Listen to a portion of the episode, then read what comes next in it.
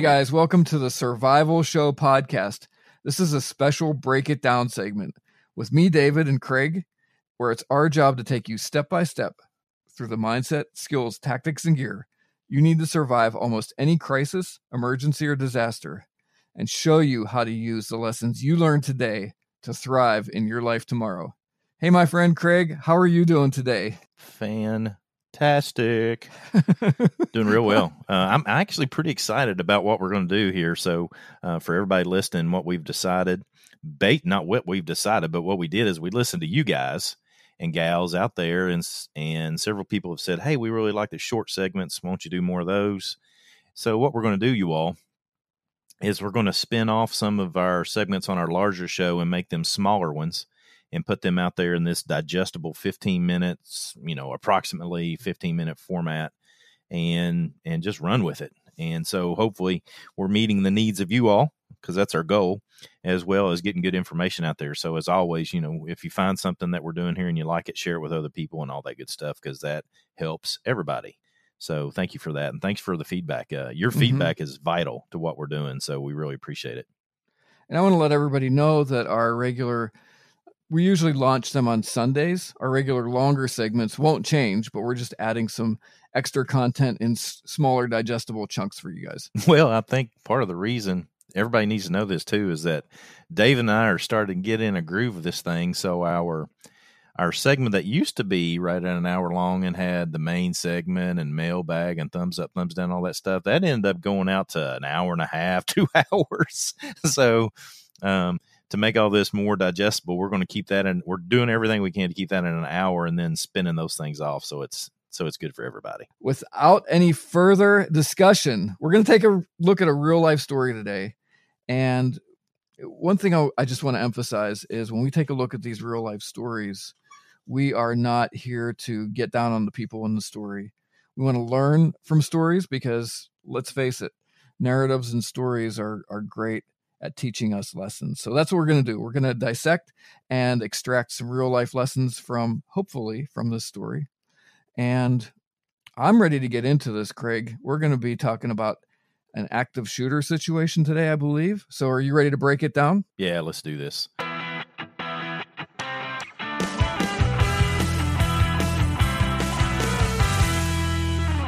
So, guys, most everybody, uh, uh, if you've not been living under a rock, know about this story. But on October 1st of 2017, a gunman opened fire on a crowd attending the final night of a country music festival in Las Vegas, killing 58 people and injuring more than 800. Although the shooting only lasted 10 minutes, the death and injury toll made this massacre the deadliest mass shooting in U.S. history at the time of the attack. Um, there's several things that jump out about this particular situation. Uh, the first was that there's there were lots of video of this attack while it was happening. Uh, most people, if you watch any of that video or, or saw it back then, you'll remark uh, or you'll note that people were saying it sounds like fireworks. And it, going back to some of the things that we've discussed in these podcasts, that's that is a way of you understanding what we've called normalcy bias. Whereas a lot of people, most people tend to normalize situations because we as humans don't like change. And so what what those people are doing is is exactly that. They are normalizing the situation. They hear gunfire and they make it out to be fireworks because fireworks is okay, right? It's okay to hear fireworks. It's not a problem. If it was gunfire, which is not a good thing to hear, then they uh, then they'll have to make a change. They'll have to make a very drastic change. And so, uh, if you get an opportunity again or t- haven't taken the opportunity, watch some of that video. Uh, there's not video out there that I uh, that I came across where it shows people getting killed. So you don't have to concern yourself with seeing that if that's not what you want to see. But you can see the reaction that people gave to it, and a lot of that had to do with with fireworks. So yeah, and it's really interesting, Craig, yeah. because we've we've both been to Las Vegas, right, for Shot Show at least, and yeah, it was sobering. I, mean, David invited me to go to Shot Show with him last year, and uh, we drove right by the spot where the what was the name of that place? Was it Mandalay it Bay? It was Mandalay Bay. That's where correct. that shooter. Yep. Uh, we we drove right by it, and and and it, it was really sobering for me because I'm a country boy, don't go to the big cities very often, and to see exactly the immenseness of this building. And basically, it was from a from an active shooter perspective. The guy had an you know he had an Overwatch basically. He had he had a situation where he was shooting down into the crowd, so mm-hmm. it's it's very sobering. Yeah, another thing to add on to what you were saying, Craig, is not only normalcy bias, but uh, we've got a podcast that we're going to be do, doing coming up where you talk about the different levels of awareness and what happens when you're in a place like, like Las Vegas. And in some ways, it's kind of like Times Square in New York City or kind of like Disneyland, where you go there and in the general sense that you get there is is uh, it, there's a lot of things to see, there's a lot of things to do, and people are there to have a good time. So the fact that people f- thought that they were hearing fireworks would not necessarily be unheard of in in a place like that. In fact, uh, there's there's several of the casinos and, and hotels that have really interesting, just over the top displays for the public to see. So people weren't they weren't thinking i mean they were at a concert having a, a good time so do you want to just go through the the levels of awareness uh, chart the white yellow and and all that and just explain that to people i think most of yeah. these people were probably so in yeah. that white zone really yeah most people are uh, and it's and it's something that we need to be aware of. It's cooper's color code of awareness and basically your your white is uh, code white is where most people exist where they're not paying attention to their surroundings they're they uh, they only see what's directly in front of them. And at a concert for example all they're seeing is the concert. They're seeing the musicians they're seeing the person that's singing and they're paying attention to that and they're not paying attention to anything that's happening around them. And so anything that happens outside of what's directly in front of them is a surprise code yellow is where um, you ba- it's it's basically for lack of a better way of saying it, uh, relaxed awareness. you you are more aware what's going on around. You see what's going on around you, but it's not like you're making uh, definitive movements or decisions based upon it. You you do when you go into a concert venue, for example, you do look around and see. I mean, again, we don't want to uh, armchair quarterback anybody, but if I were to go to that concert venue, I would immediately be looking at who has the ability to shoot down on me. I mean, I would. And then I would have a plan if somebody started shooting from that building where I would go. Um, or I would ignore it altogether. I would and not go to that type of venue. So um, that that's an option too, but it's not a good option. A code orange is where you have a real heightened level of awareness. You sense that something is not right. You recognize that something is possibly wrong, and you start to literally take time to evaluate the situation. For example, uh, in this particular situation, you're at you're at that venue. You hear what could be fireworks. You hear what could be gunfire, and you start looking and making decisions and paying attention to what's going on around you. Um, for example, if when that happened, there were going to be people that got shot and people that were going to move out from away from that person like a ripple effect. And if you were paying attention, you could see that and then immediately start making decisions to to make a change.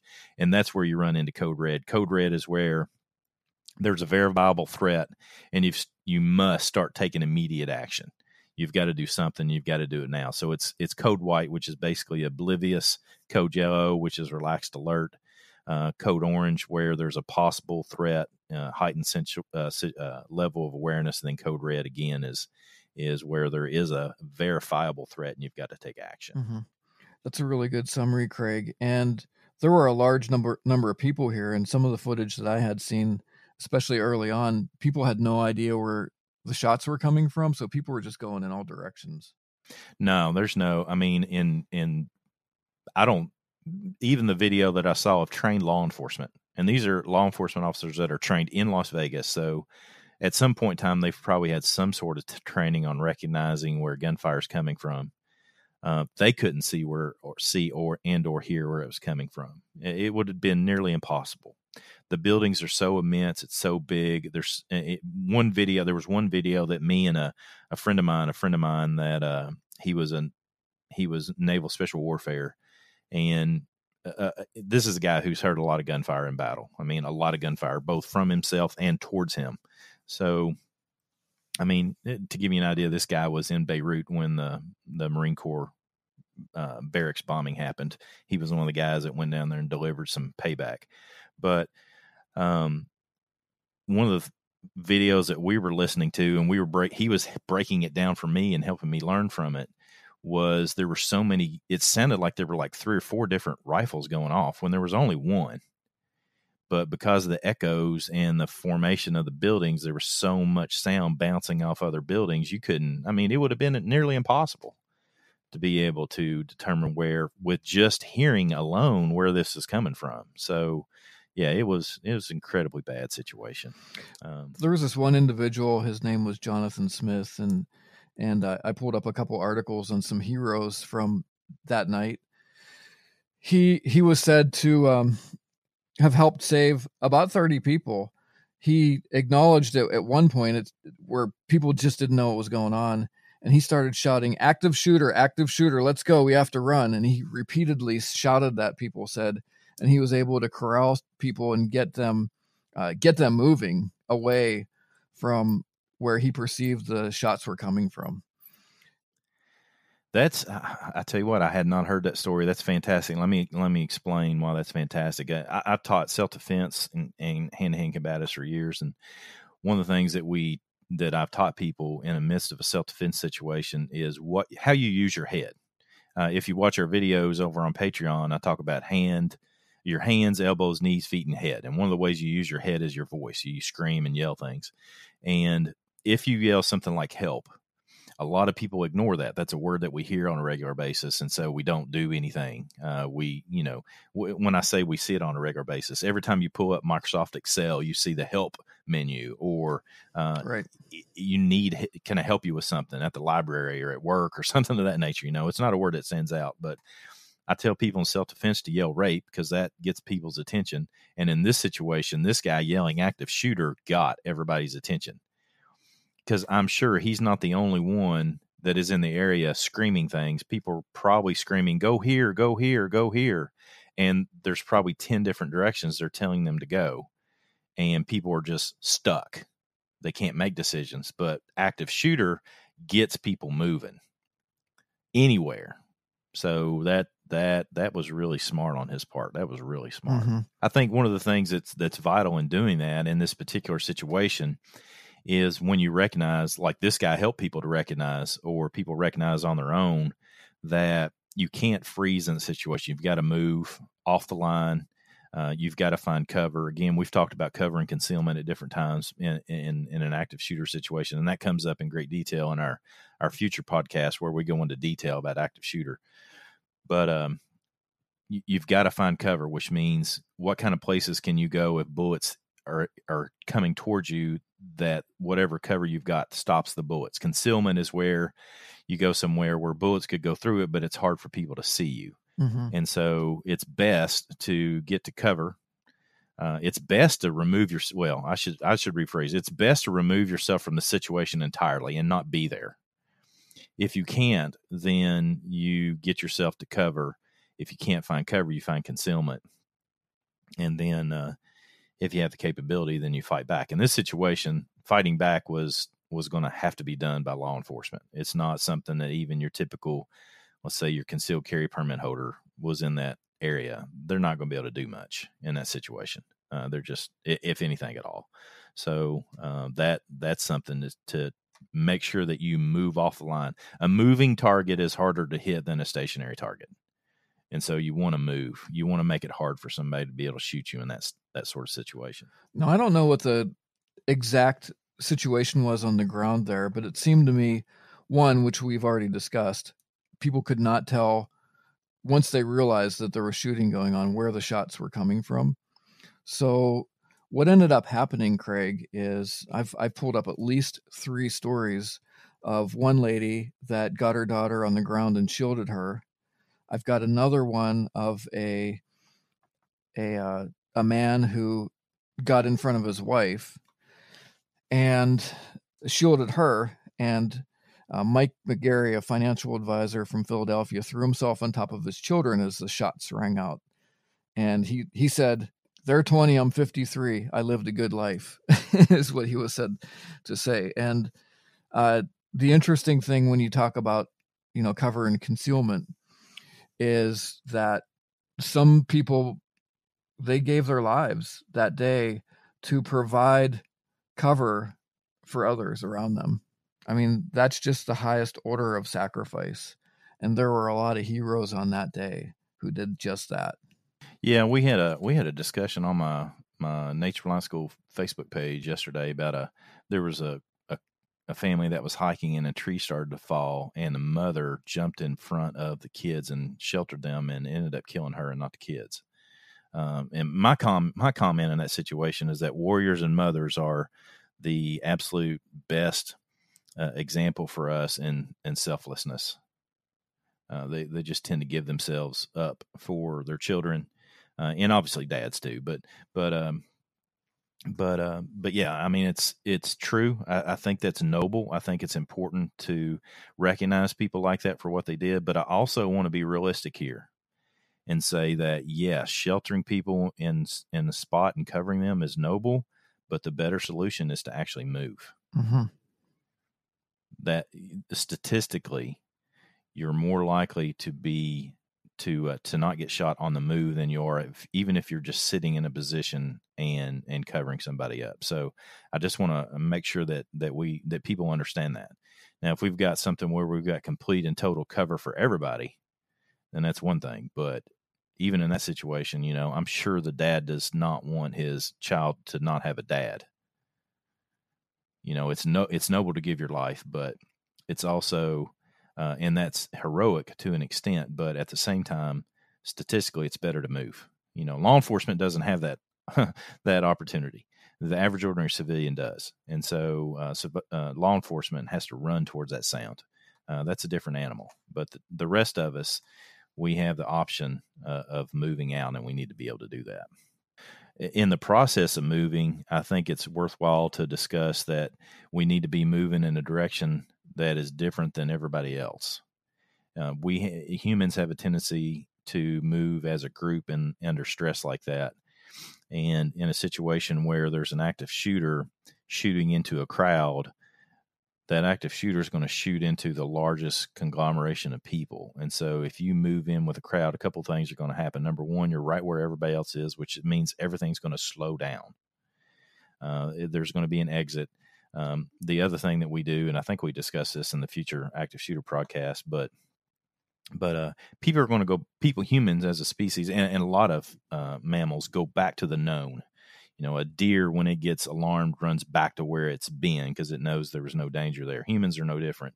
So uh, if everybody came into a certain spot in the room then um, or I'm into this venue, then when stuff started getting stressful, they're going to go right back to where they came in because it was not stressful there. So uh, there was not danger there. And so that's important to understand. So going a different direction removes you from the biggest area of threat uh, in that particular situation. That's a really good point. And actually, that wouldn't have been one that I would have thought of, Craig. So also, we've got people going in different directions, just mass chaos. And people, a lot of people got split from their groups and their families. Do you have anything to say about rendezvous points or rally points? Yeah, absolutely. You got you've got to have rally points. You got to have rendezvous points. Uh, my my daughter uh, bought me tickets to a, a, concert back a few months ago when we got there. You know, it you don't have to be uh, paranoid. You're just prepared. That's the way I like to say it. Be prepared, not paranoid. Um, but as soon as we got to our seats, I showed her where everybody was. If something went down in that arena, this is where everybody was going to leave, and and that's why we were going to go a different direction and I told her if we got split up, this is where we're going to meet. This is where we're going to meet inside the building, and it was going to be a place where we had cover. And I also had a place where we would meet outside the building as we were walking in. And so it, it, it you know, at this point with my family, they expect that sort of discussion. And so it's not a, a, paranoid thing. It's just being prepared. And then we had a great time at the concert. Nothing happened and it was fantastic. And, but that didn't mean that we didn't make necessary make the necessary discussion and precautions before going there. That's for sure.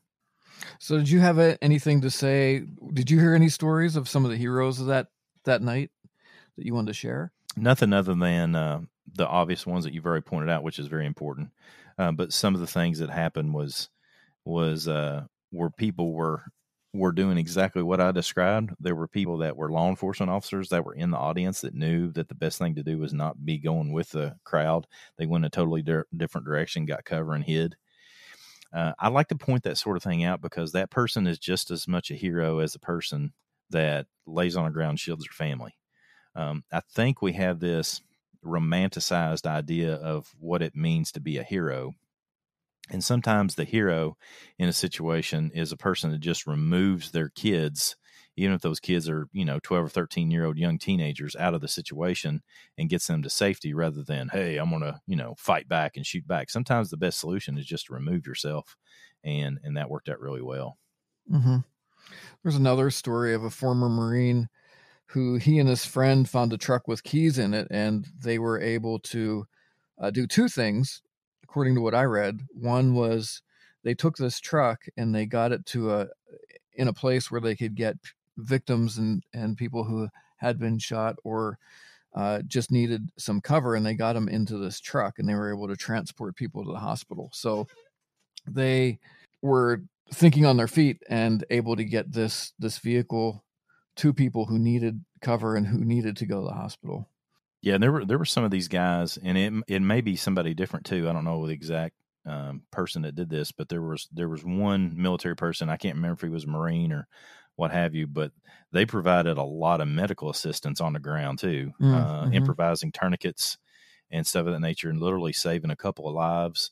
And uh, and I can't remember exactly who that was or what you know branch of service they came from, but that's you know that's another thing that comes up whenever we talk about active shooter, active aggressor. Is you, you need to have some medical uh, some medical training. We talk about that for sure in our upcoming podcast. So, yeah. So I know they've come to a conclusion on motive, and they found with this person who was the shooter that they couldn't pin it down to a motive, and there's still some details that don't that don't seem to be out there in public, specifically security errors. Uh, you know, people in the building. Now, I did read a story of a fellow who was two stories down in the hotel, and he was able to direct the police uh, to where he heard the shots in the hotel. But did you have anything to say about about all that? I mean, it was a wasn't it like t- ten minutes it was a t- lapse of like 10 minutes and I, I, guess i could not understand personally uh, having stayed in some of these larger hotels why people on various different floors on the same floor and, and all of that weren't all calling 9-11 and directing the police however they could. I, I just I, I guess it just kind of well, blew they might my have mind been. away. They, they might have been. And there's there's one thing for sure you know there when people when a 911 dispatch service gets a call about a about the description of somebody more often than not when the law enforcement officer gets there the person doesn't look like that at all mm-hmm. so i mean mm-hmm. people people even get um, points of importance such as what kind of clothes somebody's wearing wrong let alone where they're hearing something mm. And so there there were a lot of phone calls that were made to 911 at that time. Matter of fact, there were dozens, if not hundreds of them. But there were so many of them, it was more of a distraction. Oh, right, right. Yeah. Than it was anything because you had people going in so many different directions. And so, you know, law enforcement is trained to handle that. This is why, you know, I can't imagine uh, myself being in the position where I had to fix that problem. Uh, that's why those guys are heroes in my mind. Guys and gals mm, are heroes mm-hmm. in my mind. But uh, yep but uh, there would have been just as much.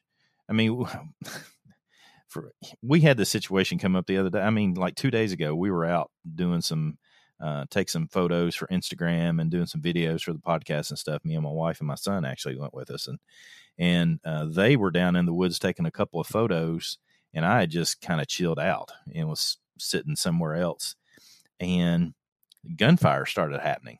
You know, I live in Kentucky, so gunfire is not a big deal, right? Mm-hmm. I mean, mm-hmm. it's you know, guns going off is not a big deal. I look up and here comes my son running up through the woods. I mean, he was one hundred percent confident that the gunfire was happening right next to me or at me or I was doing it. And he was only maybe 50, 60 yards down in the woods. Well, the gunfire happened probably 150 yards from me on a totally different piece of property. But the way the hmm. sound carried to him, it sounded like, and I mean, this is a kid that's trained on such things. Um, it sounded like it was me, like somebody shooting at me or me shooting at somebody. Hmm. So, hmm. you know, something I, you know, that's in the woods in a small i mean we were in a small area where it have been he was real close to me i can't imagine what that sound was like in las vegas with all that sound bouncing off there it would be nearly impossible to determine with certainty where that was coming from so let's move on out of here craig and let's just share some action steps or some things that people can maybe add to their mental notebook if they're ever in a situation like this or even how to uh, potentially just prepare themselves if if something like this is down the road for them Okay, though, so the first one that I would throw out there is just be aware, be in that relaxed state of awareness, that code yellow. Uh, you can do a quick Google search on uh, Cooper's Code of uh, Color Code of Awareness and see what I'm talking about. There's books written on this subject. Uh, it's, it's, worthwhile reading. Um, be aware when you go outside. Don't be in code white. Get your nose out of your phone. Pay attention to your surroundings, left, right, up, and down, all around when you're in a in a group setting. Um, Secondly, beyond that, I would do I would make sure that if I go into a group venue like that, I would make sure that I have my exit strategy planned out with those that are with me, my rendezvous points, and uh, I would also be looking for cover and concealment. I mean, what are the areas if gunfire comes from this part of the arena? Where can I go over here for cover? Uh, I would be looking for that. And again, when you if you've never done that sort of thing before, then you'll feel real paranoid but the more you do it, it, it, just becomes natural and you don't really think about it. Matter of fact, in a team or a group setting, like me and my son, for example, because we do this a lot. I mean, me and him will make a, a three word statement to one another, like there's the cover, and he and I both know what we're talking about. And so, I mean, the more you do that, it's not paranoid; it's just being prepared. What What do you have to add as far as action steps? Yeah, I was just going to echo the situational awareness that you you had mentioned. I, I think that's and we've covered this in previous podcasts, and we're going to continue to cover this.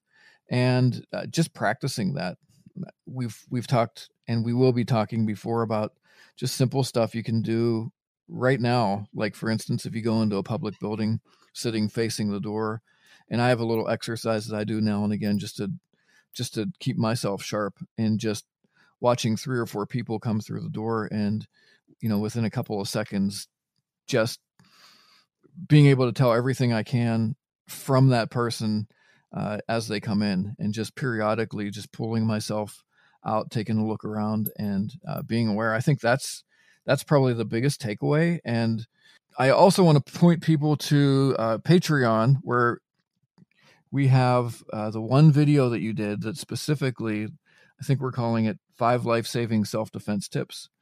And most of that video is about situational awareness and uh, some different uh, different things people can do to prepare and prevent aggressor situations. But that's pretty much that's pretty much all I have.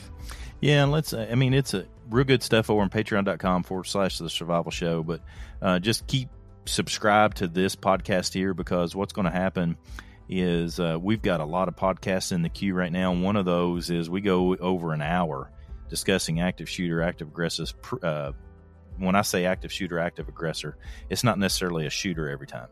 Uh, so we need to be prepared for aggressors that are using vehicles, using knives, using other instruments of destruction to to bring harm to people.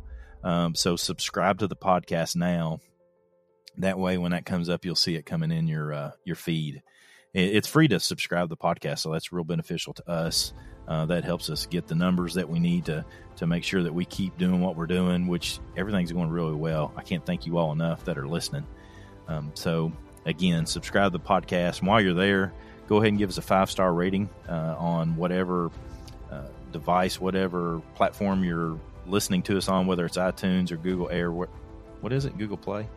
it's Google Play. I keep saying. I do Google like Air. it when you say Google Air. that just lets everybody know that I am not a technological nerd. So um, just go ahead right now and click the link in the video description, and uh, that'll get you over to uh, any number of resources available over on patreon.com forward slash the survival show. Um, our goal there is to offer you the tips, tactics, skills, and action steps, and kit checklist, and gear reviews, and all kinds of good stuff. So, with all that said, thanks again for listening, everybody. We'll see you next time on the Survival Show podcast. Keep it simple, be positive, and stay sharp.